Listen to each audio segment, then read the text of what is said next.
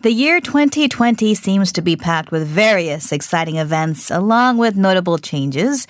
Also, there are much anticipated films this year that we get to look forward to and should not miss. So to take an in-depth look at some of these films, we are now joined by Cassie Yu, Director of Global Content Division at IHQ, and also Dr. Jason Bechervaise, film critic and professor at Korea Soongsil Cyber University.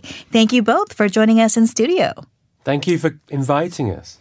Thank you and Happy New Year. Happy Lunar New Year indeed. So there are many movies that will be released this year. Uh, let's first go through some of the Korean films that we're looking forward to. Cassie, which ones have you picked for our listeners? Um, I have a couple. The first one is um, the English title is called Beasts Clawing at Straws. So you can sense the desperation there. Um, it's uh, based on the on a Japanese novel by a writer by the name of Sone Keisuke.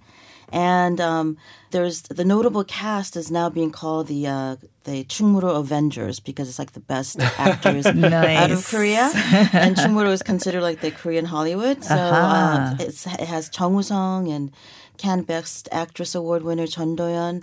And uh, what's also notable is that these two, af- even though they've been in the business for like 30 years, they're actually going on screen for the first time together. wow. Right. So it's a big ensemble cast. Hmm. It basically is about a bag full of cash that these really down and out people in desperate need find and they're basically going to do anything they everything possible to hmm. claim it. Hmm. And so it's a thriller and comedy and probably a lot of violence I would think. So that's sort of up my alley.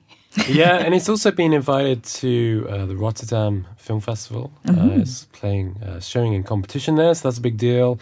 Um, there was some suggestion it might get into Cannes last year, uh, but it was a very competitive uh, year for. Well, it's always competitive at the fest, at the Cannes Film Festival, uh, but it's encouraging to see it being well premiering. Actually, it's having its uh, world premiere at the Rotterdam Film Festival. So I'm very curious to see. That is a high honor. Yeah, isn't it? yeah, absolutely, and it's that's a big festival for um, like discovering uh, talent, Mm. uh, Korean talent.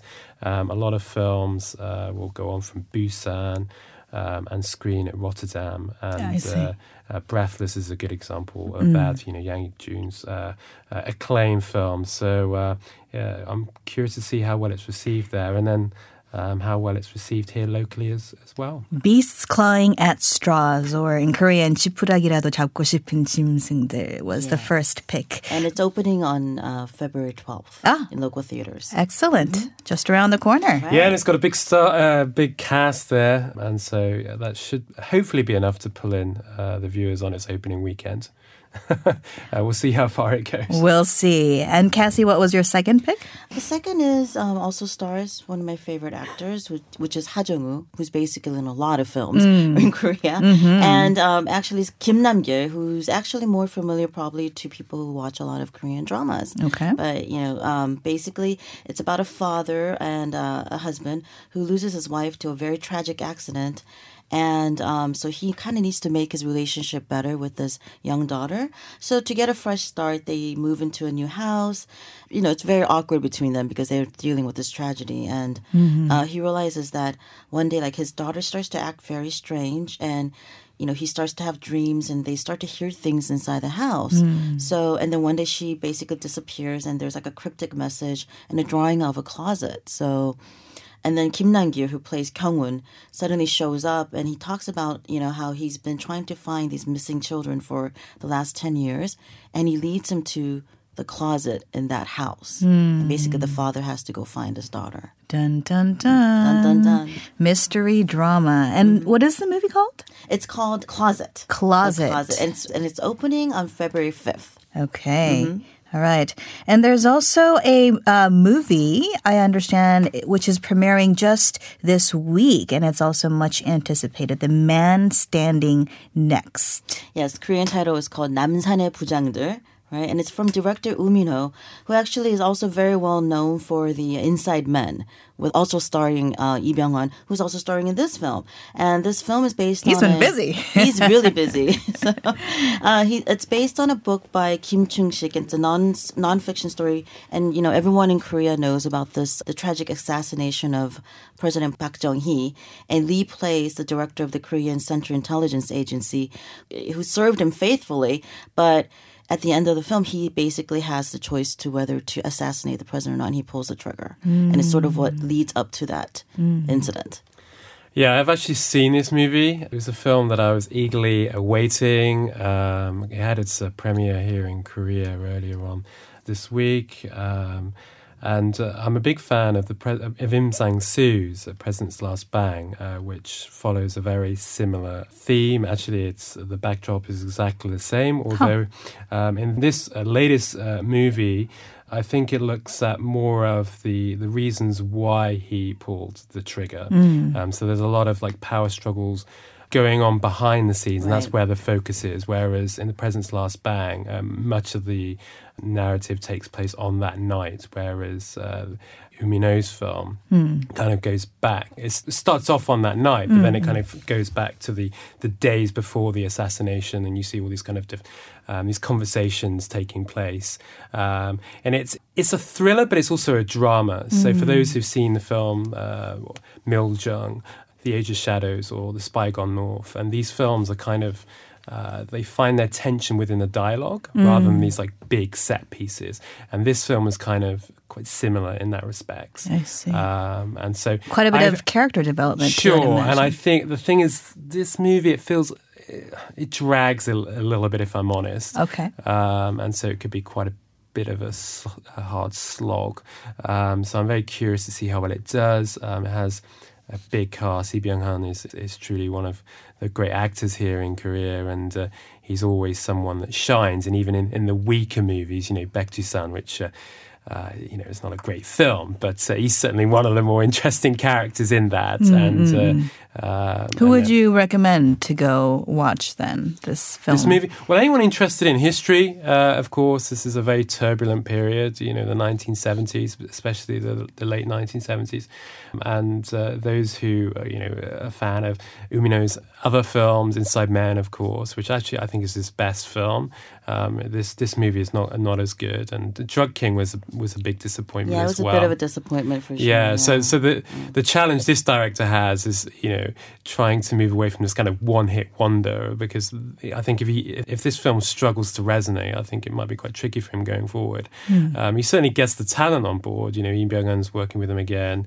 Uh, He's got Kwak Do-won, and um, it's it's a very compelling premise, uh, but uh, I think it struggles in places.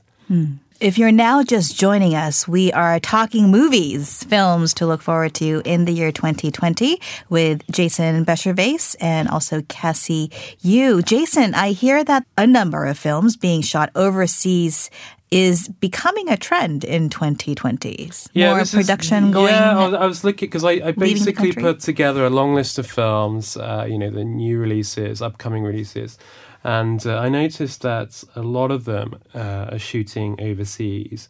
Got uh, Ryoo Seung-wan's Mogadishu, uh, which is an action thriller uh, set in Somalia during the, the 1990s. We have Bogota, uh, which is set in Colombia, also in the 1990s. We've got Im Yim Soon-rye's uh, Negotiation, which is based on an incident where 23 Koreans were kidnapped in Afghanistan in 2007, and that's being shot in Jordan as we speak.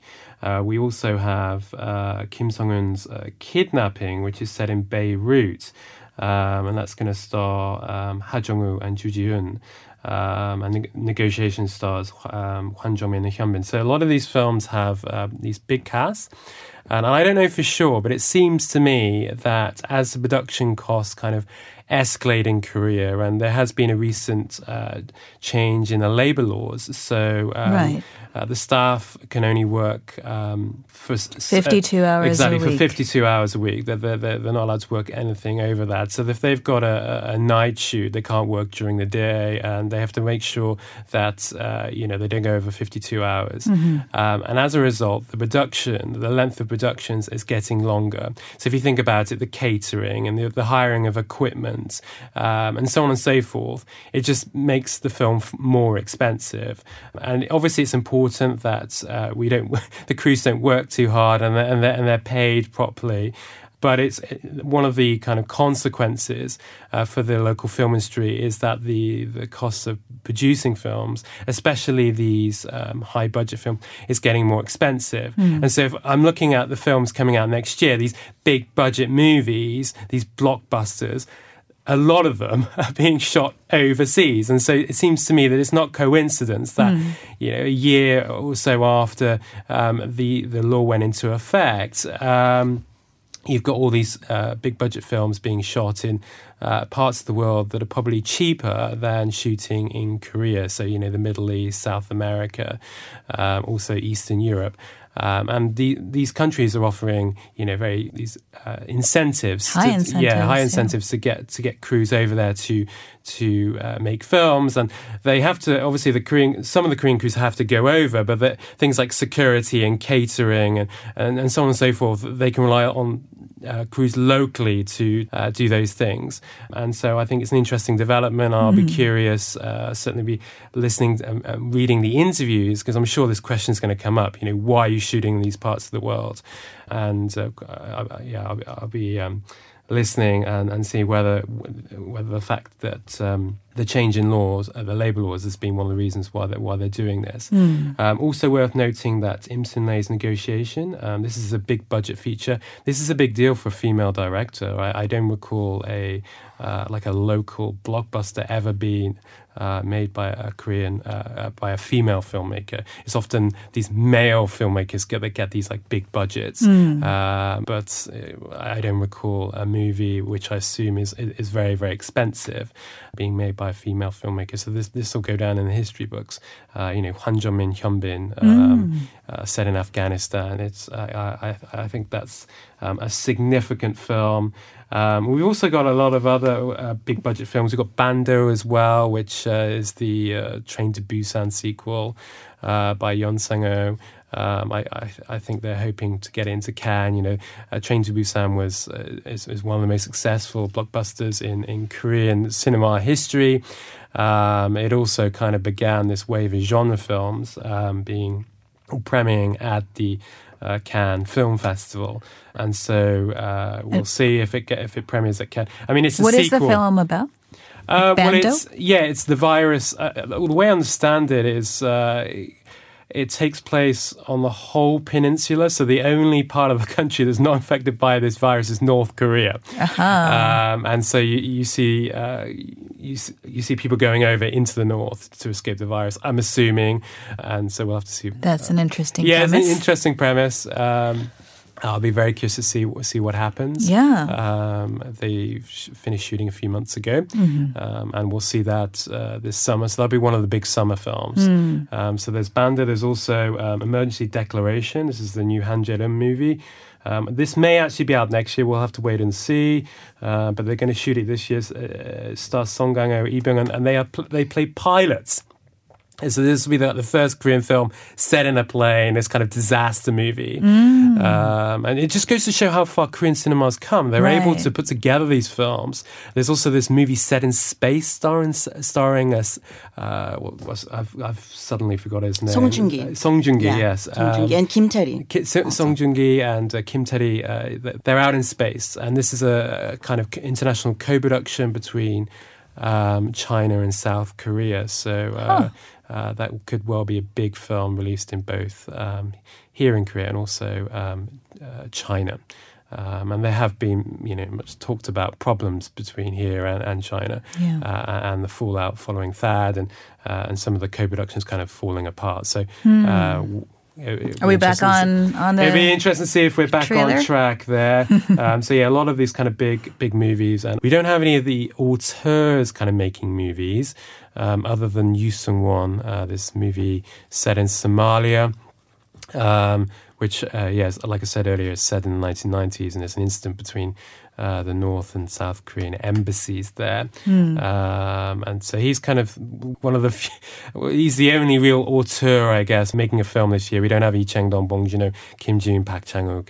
Um, and the industry is relying on on these filmmakers overseas at least. It's interesting. yeah, a lot of these um, films are being set overseas, and it's a good development, I think, Well, I think whether it- I or think- not I think it, I think it with the speaks 52 to the hour fact world. that you know I think Korean uh, production companies are doing much more co-productions. The Working film Song Joong Ki actually yeah. has a British actor coming in to do a very big role, or the villain role. Yeah. and so I Which think, film is this? Vi- This is Yeah. Victory, right? Yeah, it's yeah, it's Victory. Yes, yes. Yeah, I think. Uh, well, Victory I mean, this is this is one of my challenges. Is like finding out so the, many films. The English what, the title. English title. and- but it's the director of uh, Wolf Boy also that's Mm. doing this film, and so I think going back to you know productions going overseas, I think it's also because the stories are ta- are are becoming more global. Yeah. and in the uh, the fifty two hour Work week, rule- rule. basically the the law also has some you know positive effects because it also pro- kind of I guess forces production companies To think do- outside the box. and also do some really a lot more pre-production than maybe you know what Korean films used to do in the past. Yeah. what And does they- that look like?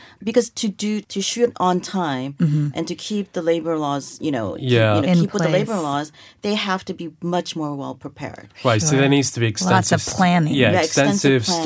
storyboarding things. And like I that. think storyboarding, hiring the right crew, hiring multiple role, you know, crew for a certain role because they mm-hmm. have to switch them out. Mm-hmm, yeah, one thing, one of the striking things I hear about Bong Joon-ho is, is he knows exactly what he wants to shoot. So there's none of this like um, sh- shooting like endless coverage. He knows exactly what he wants, and he'll have from this particular angle. That's it. Cut next. No, his the, his nickname on set is Pong Tail, which is Pong and detail. yeah. But he has it all figured out in his detail. head beforehand. So there's Right. none of this um, footage that they don't Guessing. They don't And I think that's the secret to success of, of being able to, you know, go outside of Korea Mm. also. Yeah. absolutely, absolutely.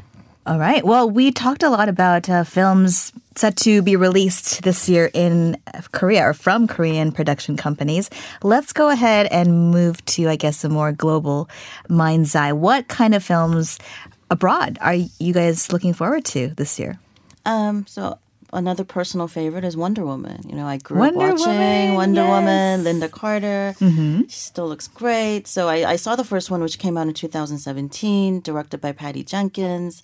Of you know, and I think she's most famous for the film Monster, also, and she she directed the first Wonder Woman, and now she's directing uh, Wonder Woman 1984, and it still stars Gal Gadot.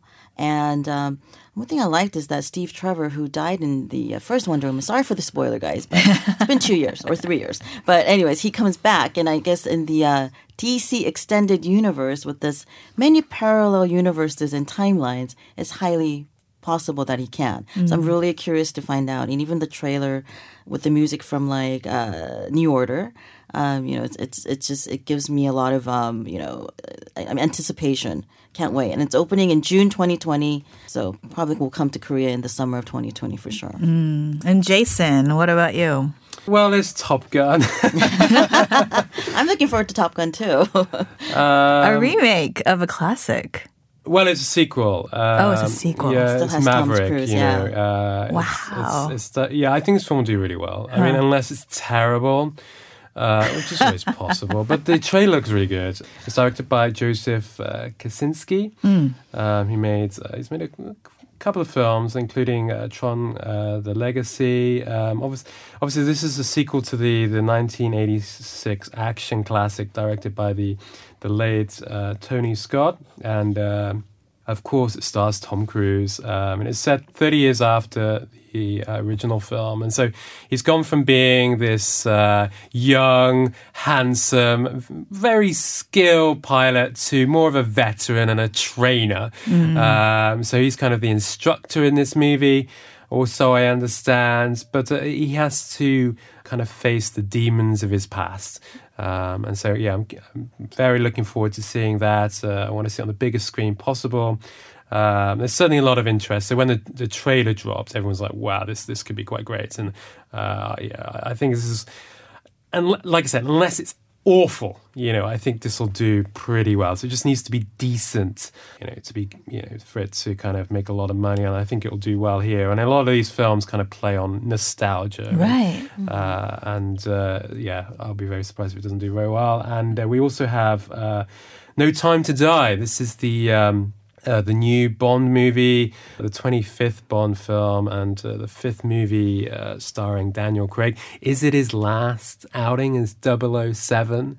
Uh, we'll have to wait and see. Uh, this is the issue for these these Bond actors. They get typecast. You know, even the great. You know, Sean Connery.